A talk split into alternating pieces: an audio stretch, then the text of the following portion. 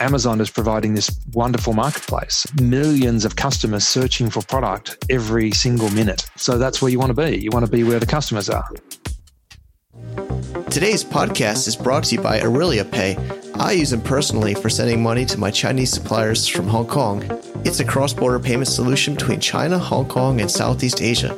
So when I need to make a payment to a Chinese supplier, I just hop online to place the remittance, pay to the Aurelia Pay's Hong Kong-based bank account, and Aurelia Pay will settle R M B within the same business day. So check them out online at w w w dot aurelia pay dot com, A U R E L I A P A Y dot com, or check them out linked in our show notes.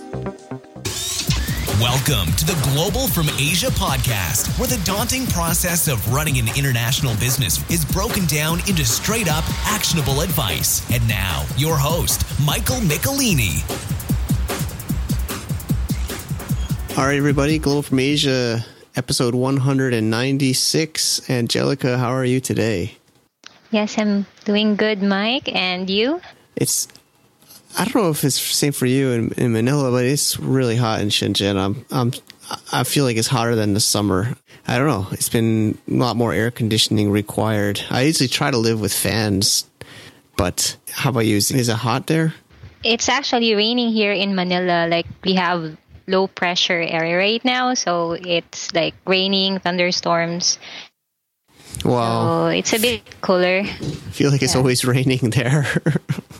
Oh, I know, since it's already bare months, it's already October, so it's really rainy season for, for the Philippines right now. All right. Anyway, well, hopefully it, the sun comes out soon, and let's uh, let's just uh, you know don't let the rain get us down. And I. Uh, I'm busy being a dad. I had a whole week with the kids. Their moms was home from school because it was Golden Week, like I mentioned. So it's oh, the, nice. all these holidays. But I'm still still doing our work, and we're still working hard on the cross-border matchmaker. You've gotten more involved, talking to some pr- pretty cool people about it.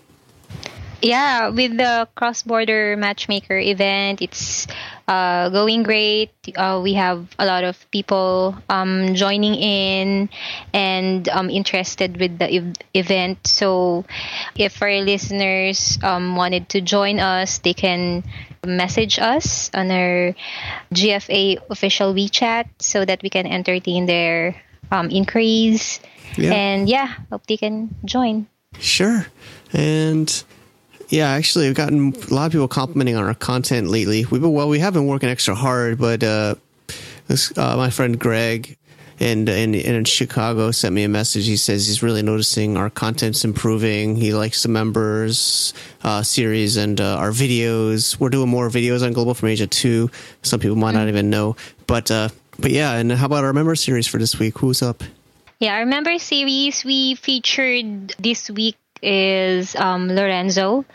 So um, we published that last Wednesday, and this coming Wednesday we have Jelena, one of her uh, chapter organizers, and we still have a couple of uh, members lined up. So yeah, yeah. Uh, Helena, Helena.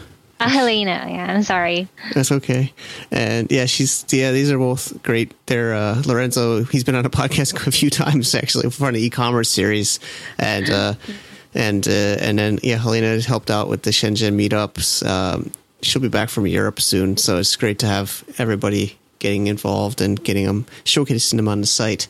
So let's talk about this week's show. This week we have Murray Priestley. He is talking about, he's an investor. Um, talk. He loves investing in digital businesses.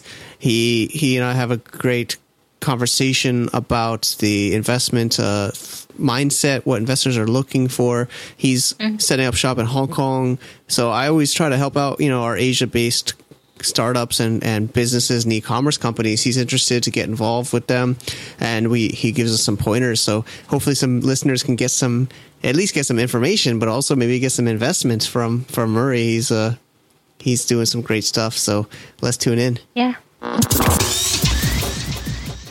All right, everybody. Thank you for tuning in to our Global from Asia podcast interview series. We have with us Murray Priestley.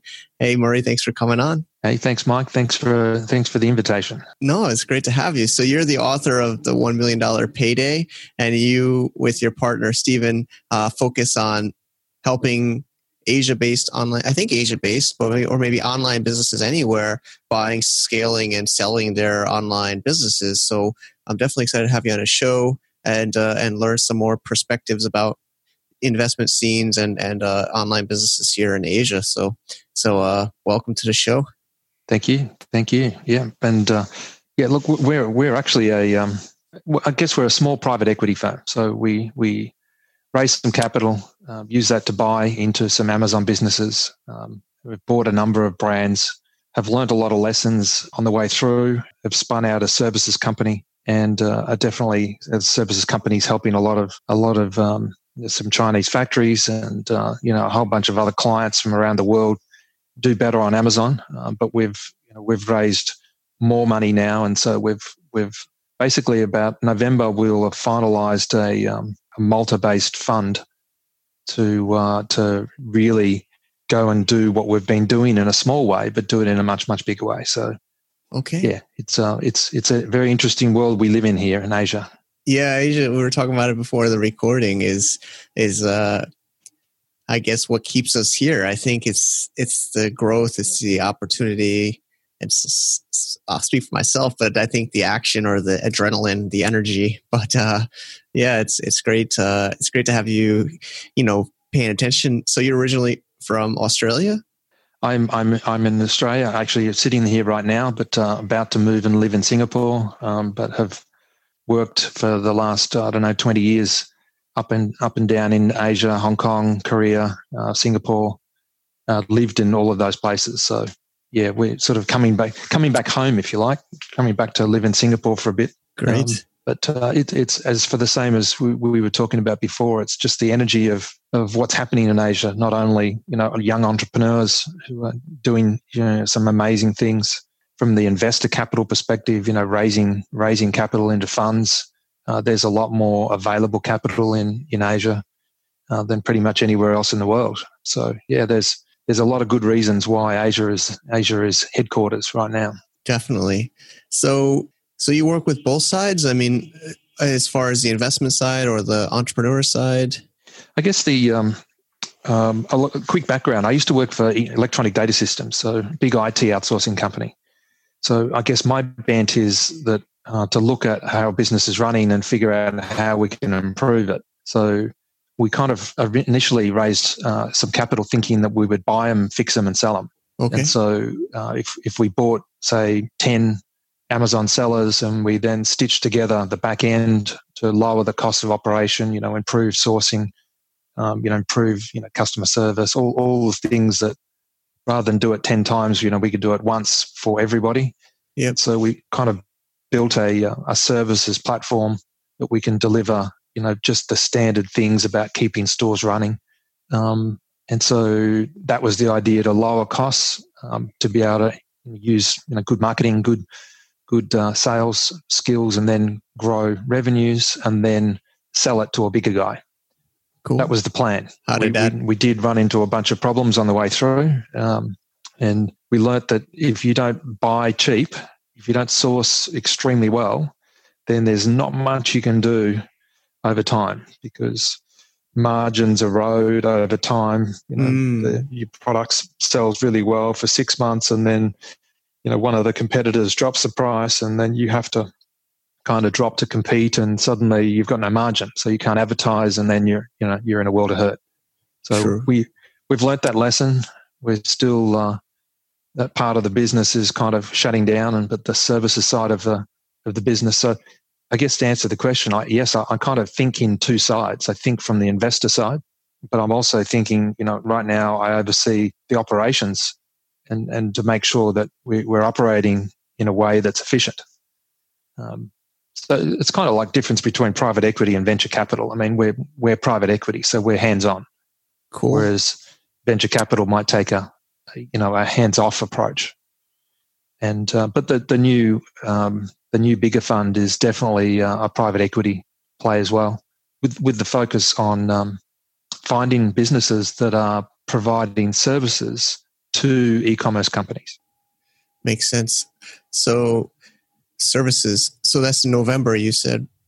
You're planning to launch that, or November? November should be completely closed, um, but we're we're out looking now. So we're, um, you know, we are actively looking for for companies. Whether they, you know, I'd like them to have some sales to start with. That would be good. Um, so not completely startup, um, but you know, if you've if somebody's got a got a business that provides services, it could be logistics, it could be uh, financing, it could be education, it could be uh, software. Um, you know, tools, whatever, in order to support, you know, companies that are taking risk on inventory and actually, you know, making an, an e-commerce business. Got it. We we want to basically build a portfolio of companies that, that can provide services. Great. So within Asia, or is it global? It, it would be global. Um, but since we're in Asia, it's highly likely that, you know, we'll find some great opportunities here in Asia. Um, All right.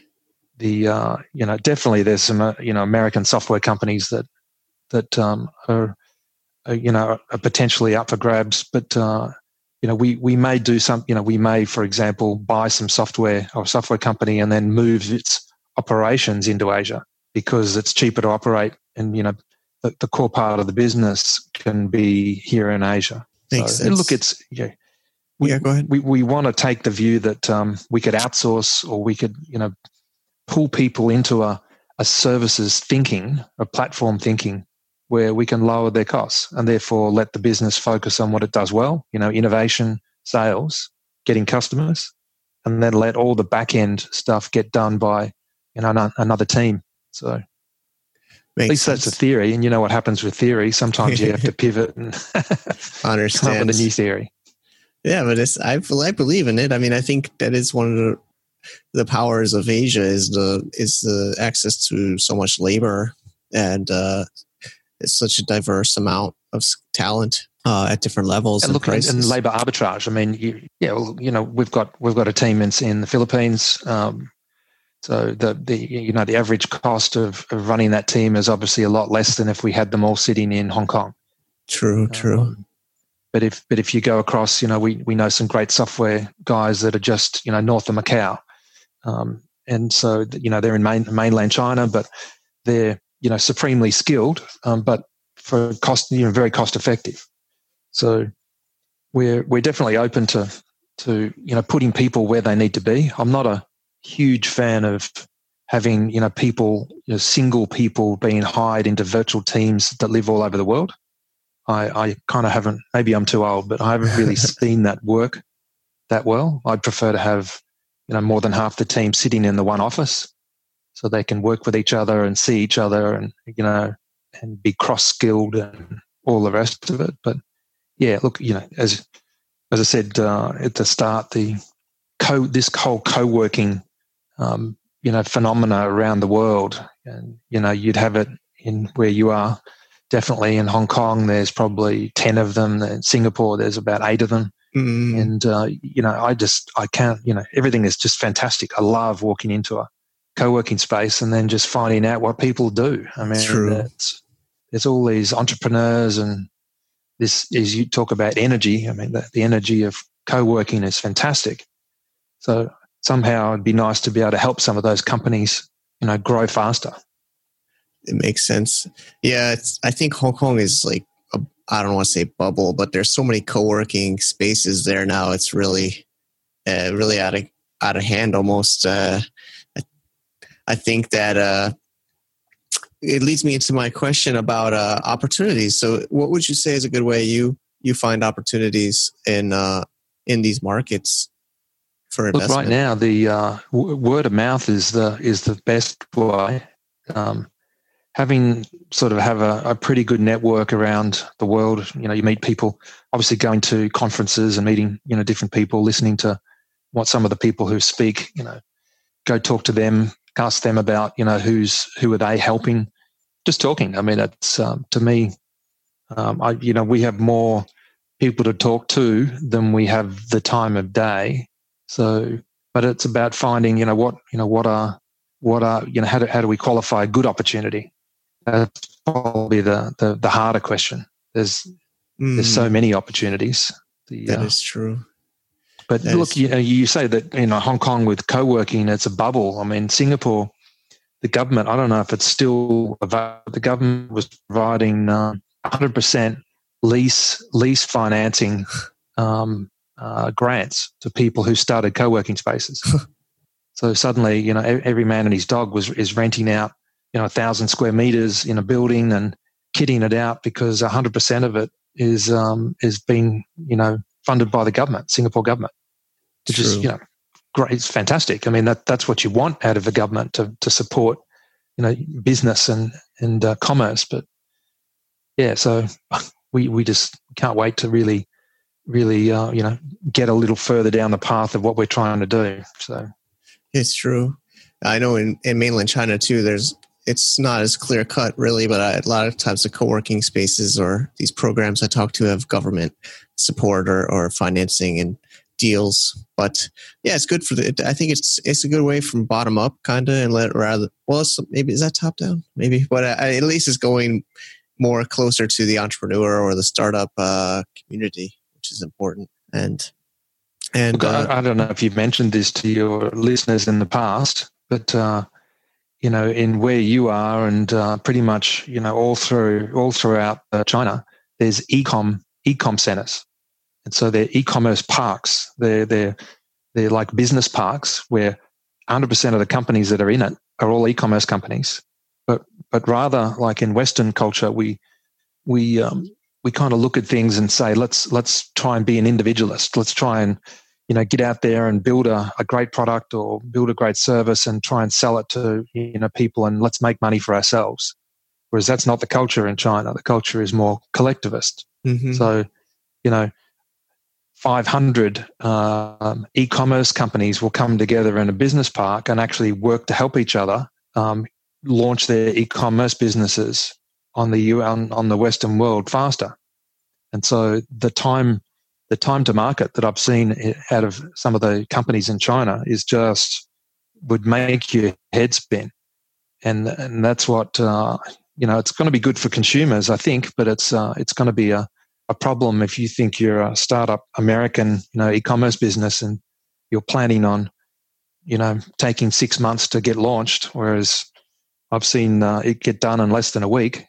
Mm-hmm. And, uh, and then they launch five hundred brands in less than a week. It kind of makes your head spin. It is. It is crazy. Uh, even just you can learn just by seeing the construction sites in China is tw- almost twenty-four hours a day. It seems like nonstop for the whole time I've been here, even before.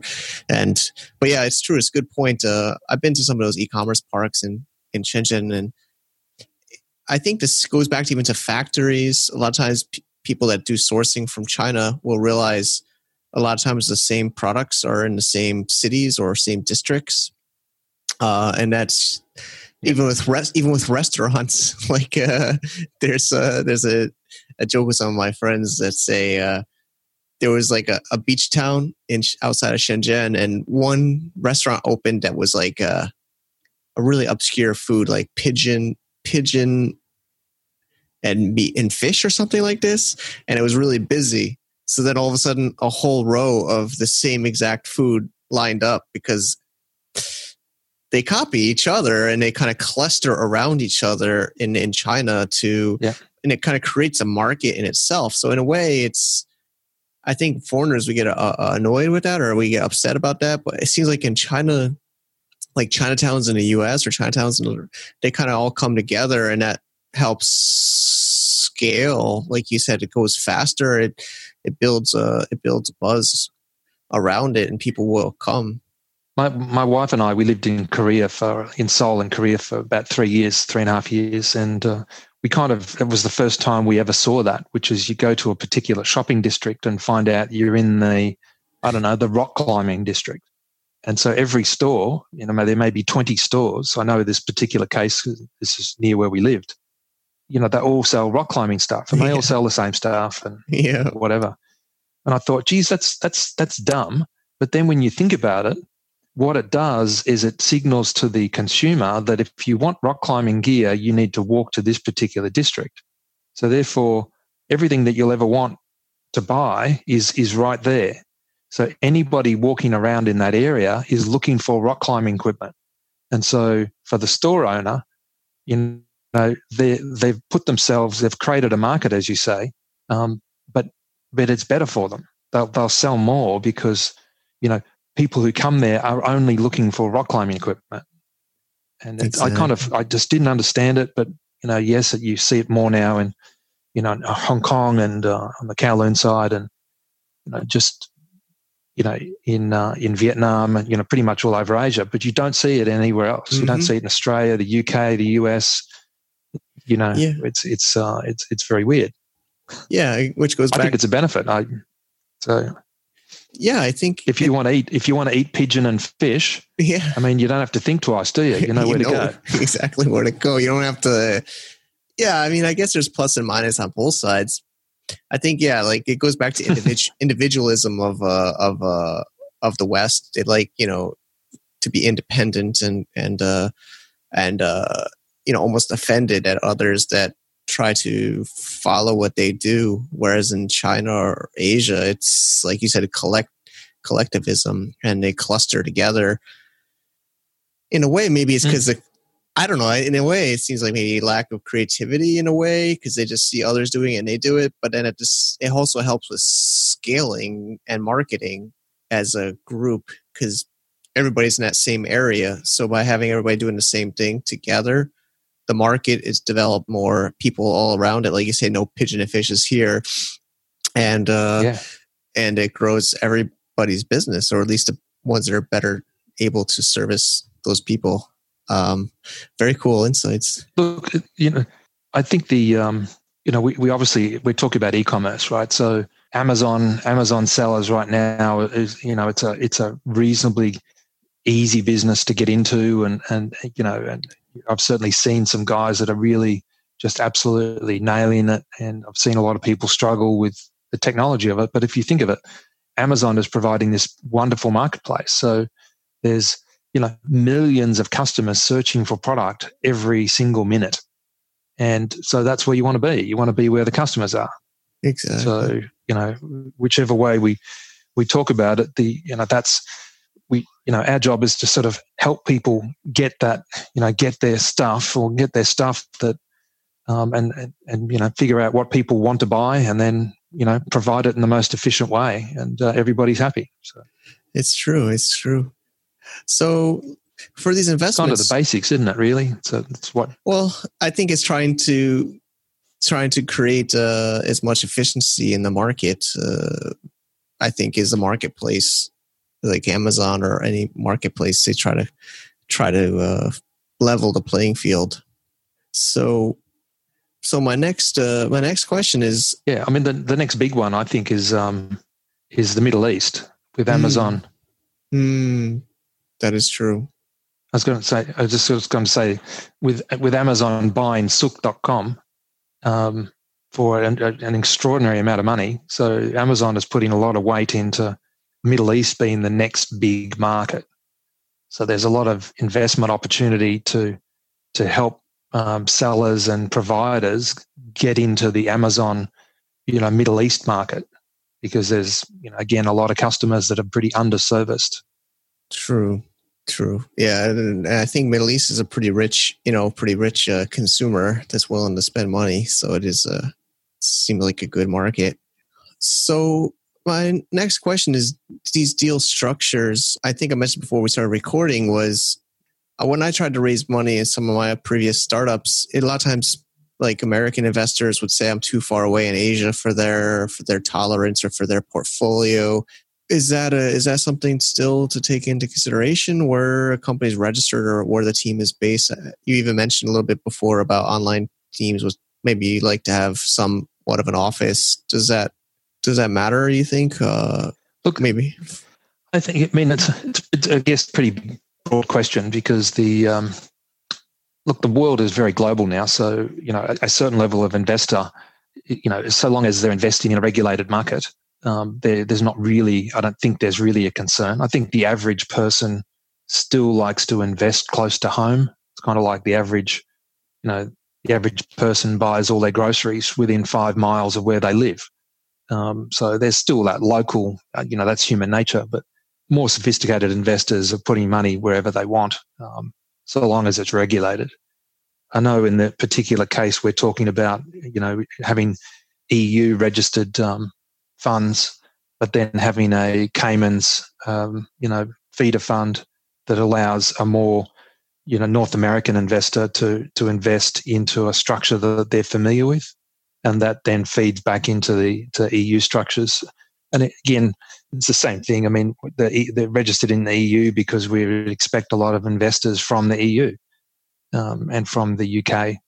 Asian, Asian or high-end Asian investors typically follow the American sort of American thinking. So, quite happy to invest in a Caymans Caymans-based fund.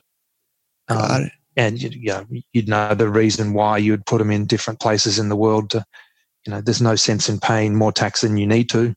You want to be legal, but you don't, you know, want to donate extra type thing. So, but everyone understands all that. Um, and look, you know, individual, you know, there's there's big institutional guys that um, you know, will only put a certain, you know, small amount into a private equity class.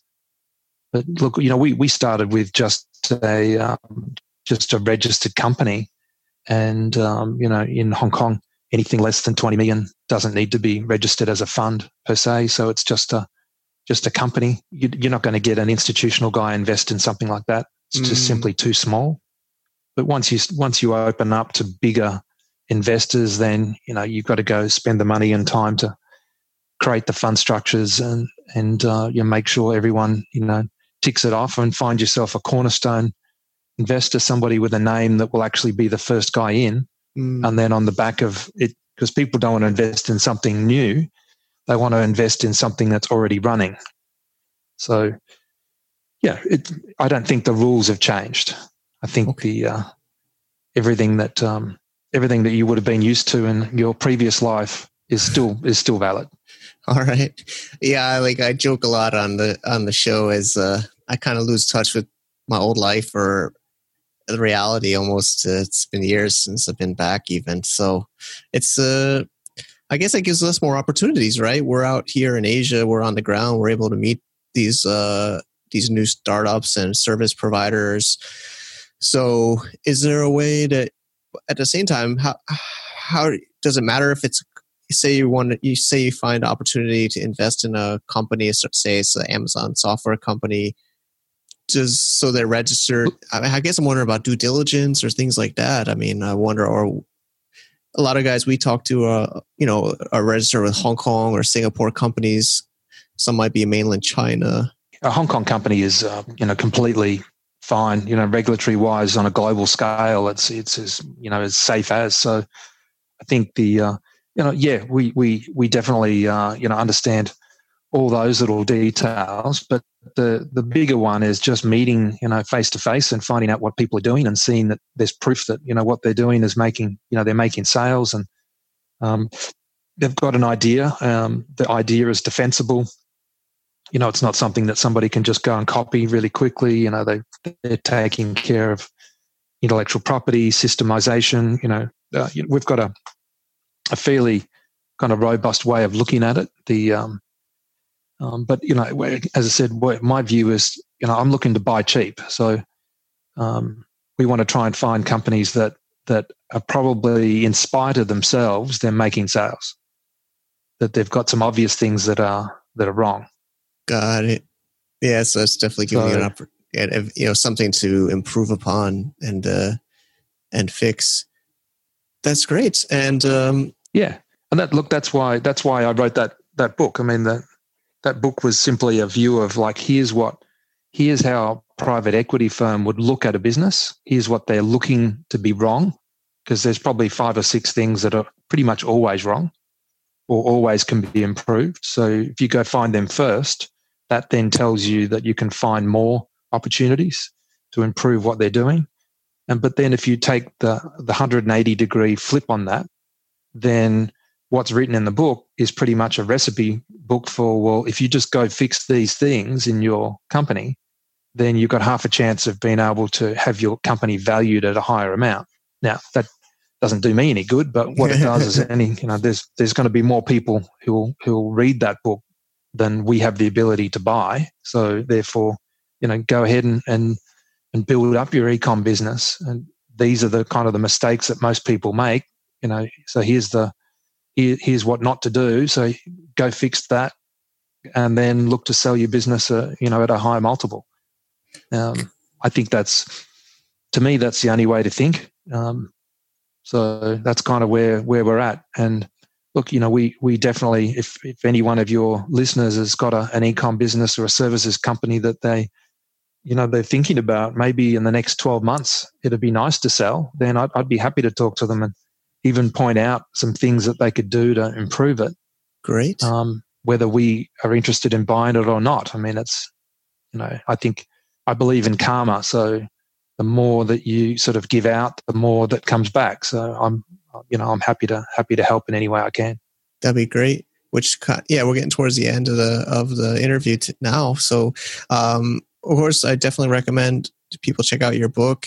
It's uh, one m payday dot com. If people are interested in uh, in in in contacting about their business, what's the what's the general best best path to doing that? Go to that website, download the book. It's free. As part of that, you've obviously given given across your email address. You'll get a few emails to some other videos, and those videos have got information about how to make direct contact, which is effectively through our, our main website. But, you know, we're we're very accessible. It's not, you know, we're not trying to hide between twenty layers of admins and people like that. We're, again, my business partner and I are very happy to help people. That's all we do all day, really, is is talk. We're either solving problems, which is, you know, with what is generally that's that's about business, isn't it? Yeah. With, with the companies that um, that we are involved in, there's either problems or or, you know, we're talking and helping other people. So I think that's the um, that's the, the easiest way. Very cool. All right. Is there uh, any other points you want to bring up? I know you're very busy and appreciate your time sharing today. Is no, look, um, you know, again, if uh, if I can help you in any way, same thing with what you're trying to achieve. The uh, I think the more the more we can get out.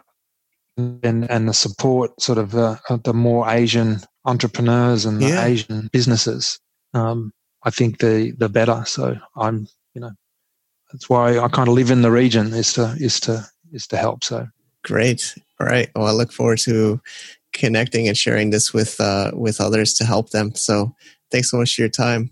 No, pleasure. Thank you, Mike. Thank you, Murray. I had I had a good one. That was also on our G F A V I P members. We had that live for those that wanted to tune in, and it's available earlier for the supporting. You can check that out at G F A V I P dot com.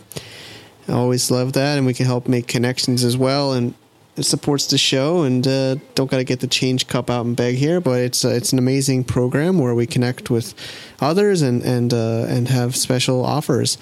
Do you guys listen to this? I wonder if it gets cut off. Actually, I don't know. People that listen to the WeChat version of this podcast are going to get cut off at thirty minutes. Can you believe that they limit the length of podcasts to thirty minutes? So you might not be able to hear my fun little outros here. I'd just like to stick these in for those of you that made it all the way to the end.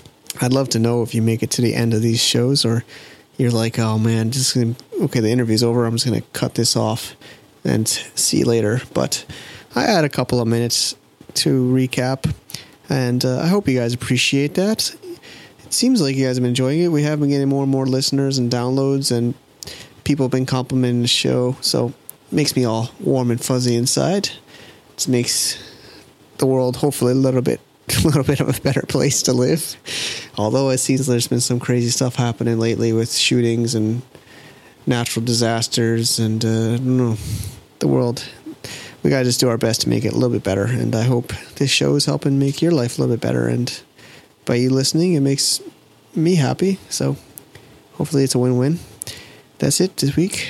See you soon. Bye. To get more info about running an international business, please visit our website at w w w dot global from asia dot com. That's w w w dot global from asia dot com. Also, be sure to subscribe to our iTunes feed. Thanks for tuning in.